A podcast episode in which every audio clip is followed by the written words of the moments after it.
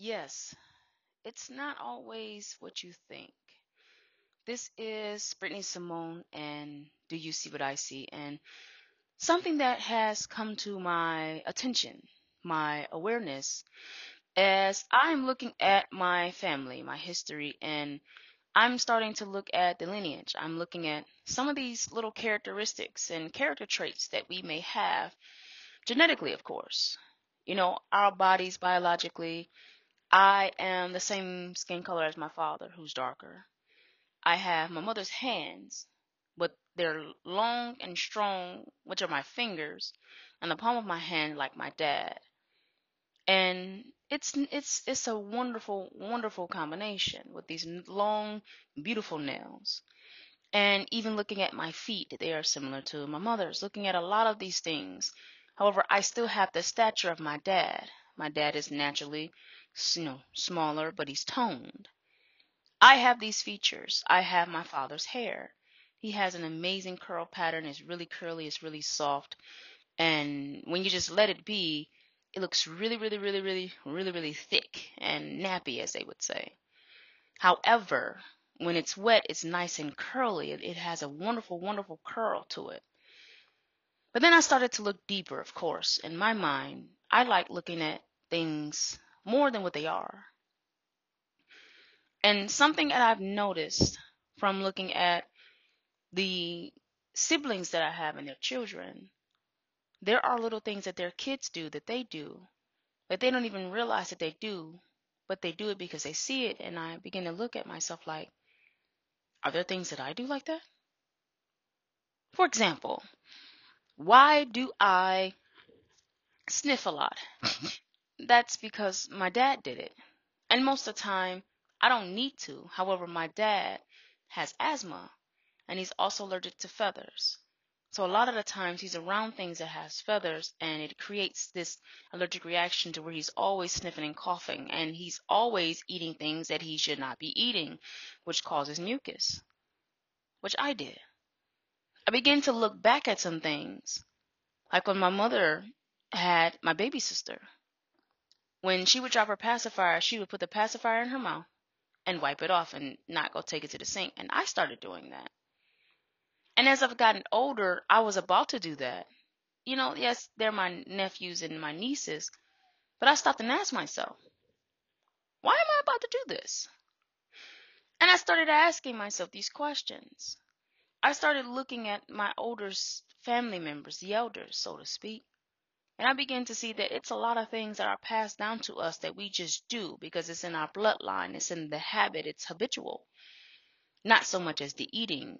Oh, yes, it is. It is the eating. The eating is habitual. It's not so much as hereditary, but it is habits that get so deep and ingrained into our blood and in our lifestyle that we don't even realize that it's there. So I started asking myself these questions. I am the eldest in my family. I'm the oldest and I'm the baby girl. A lot of the things I started doing, I just started taking on responsibilities as a child. And as I take on these responsibilities as a child, I just thought that's what I was supposed to do. I thought that's how it's supposed to be. I'm the oldest. But I begin to look that in my family.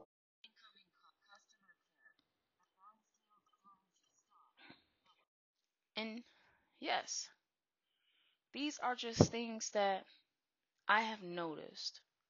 These are things that have been brought to my attention. So much so that it becomes something that is so ingrained in us that that's all we know how to do.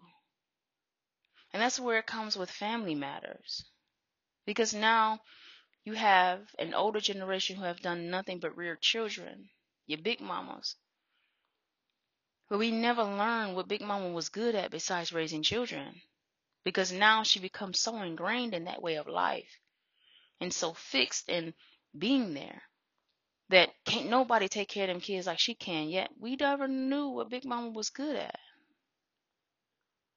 And that's another conversation which i want to bring up. We we don't. And then as soon as she leave the family wants to replace that big mama with someone else. And that's because the habits we want to recreate because now we're comfortable. We're afraid that if we don't have that, we can't survive. When that's not true. So I started paying attention to a lot of my habits, started paying attention to a lot of the things that I have done that just does not work for me. That's not good for me. Because these are things that have come forth from family and it's not what it seems. It's not a brilliant idea, it's not a bright idea. It's really something that doesn't work for me. And now I'm in a space where now I have to change these things. But I have to start looking at my family and looking like, what is it that they're doing that I am mirroring, not knowing, and it's unbeknownst to me? And what started it?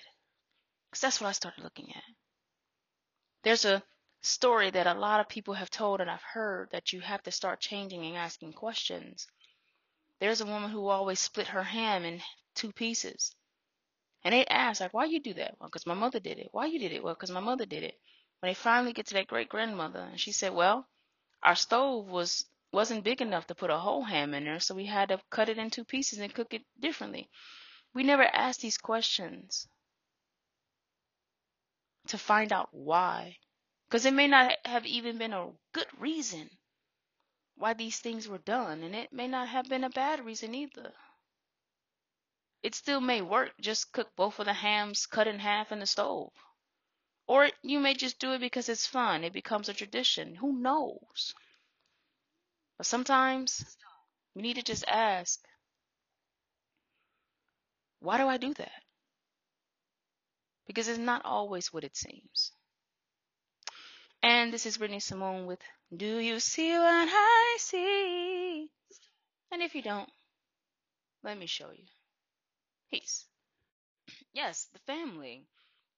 These are things that I don't know that we all remember. And for me, because this is, of course, do you see what I see? And I believe that these are some of the things that we receive from the womb. These are things that are conversations that are being held and withheld in the womb. Because looking at myself, I do a lot and I take initiative for a lot of stuff. And I'm not asked to. I'm not asked to do certain things. I just do it. And I begin to watch my grandmother, my granny, because she, her and my father and a cousin of mine were the ones who were very influential in raising us. And because they were influential in raising us, a lot of those things that they've done, I've picked up. But I want to say that these are things that have come to me because these were characteristics that were already in my blood and I just attracted them to me. These were things that were already ingrained in me. Because my grandmother likes to overstep her boundaries a lot of times and she's negative. She likes to think about the negative things and the negative outcomes of things. And in her mind, there is nothing that is all positive. There is nothing that is all wonderful and beautiful and glorious. There's always something negative that you have to watch out for. Like if I'm walking across the street, you gotta watch out for the car. I see the car, grandma. Okay, you gotta watch out for the light. I, I see the light. It's still red. I don't need to go yet. Oh well, well, you gotta watch just in case somebody throws something out the car. Why would they throw something out the car and I can see them? Well, you you never know. What if that light pole fall? What I'm like, grandma, why? And as I've gotten older, because I've done the same thing, I would always say the same thing to my sister and my brother who has kids and I don't. And I would always step in and say, You gotta watch this, you gotta watch that. And they would be very frustrated. But then that seed was planted in them and they'd do the same thing. They would always be extra cautious and think something negatively could possibly happen. I've been doing this since I was a kid, and this was way before I understood what that meant. And as I gotten older, it became something that was exacerbated because, exacerbated because I'm older now and I see more. I, I'm, I'm aware of more.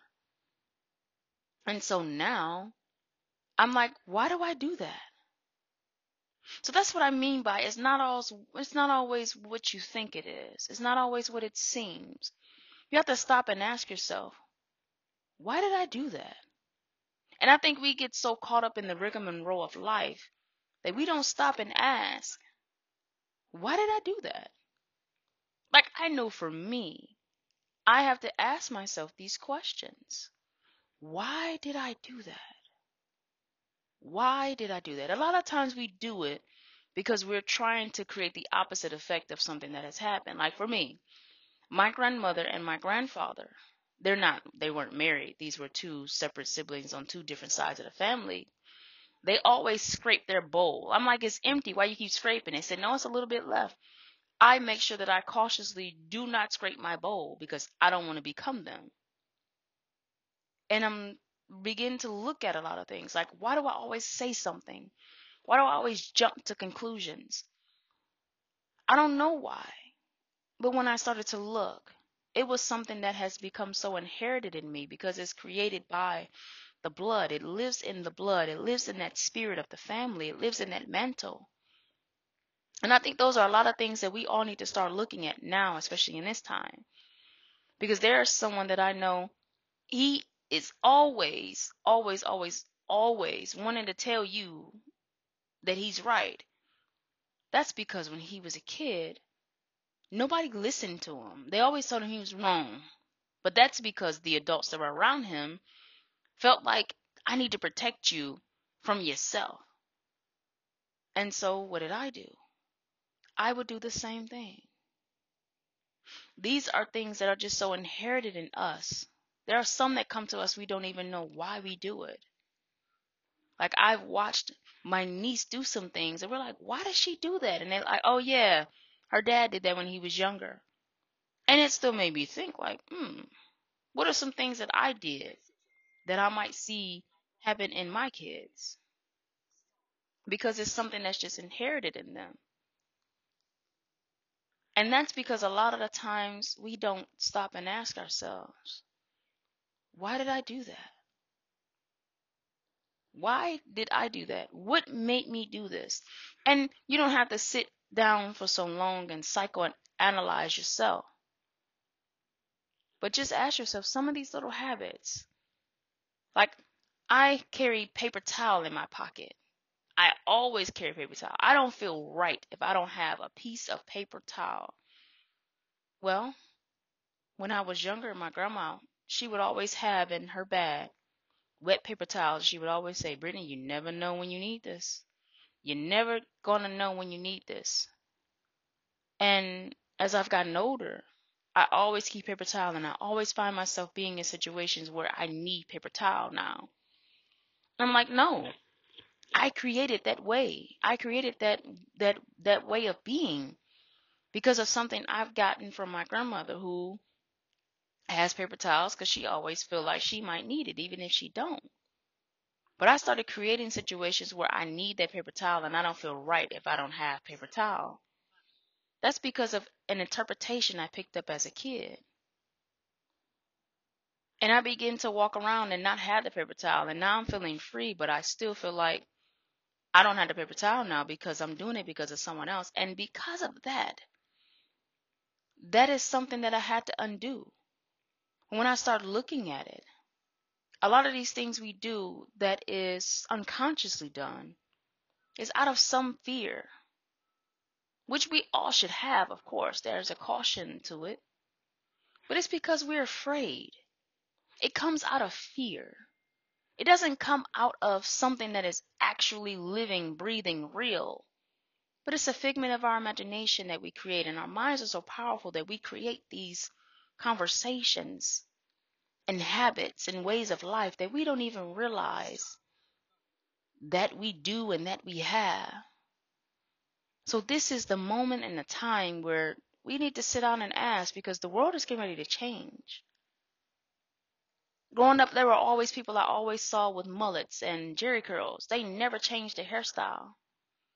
That's because they were so ingrained in it, they just felt like, why change? But they had a fear that I love this. And this, at one point in time, this hairstyle was amazing. At one set of time, at one point in time, I was the man, I was the woman because I had this. I look good, but if I change it, I might not look good anymore. But who said you don't? Because I know I had to teach you how to mother. And I'm like, I wish she changed that damn hairstyle. There was somebody I knew had a Jheri curl. I'm like, I wish that he would stop leaving all this damn Jheri curl juice everywhere. I don't want to come hug you.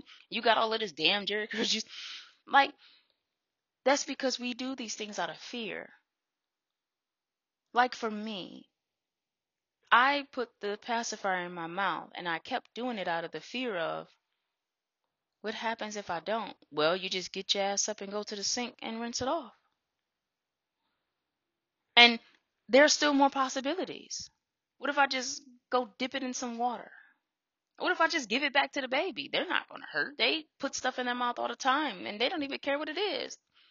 Like this baby right now just dropped this pacifier and, instead of picking it up, he put his stuck his toes in his mouth. And I'm like, you were just walking outside barefoot. And I was like, well, why not? A lot of these things we still do out of fear and it becomes so ingrained in us because someone had a had something that hurt them and instead of giving them the antidote so that it doesn't, you want to keep them in that fear so that you feel like you're in control.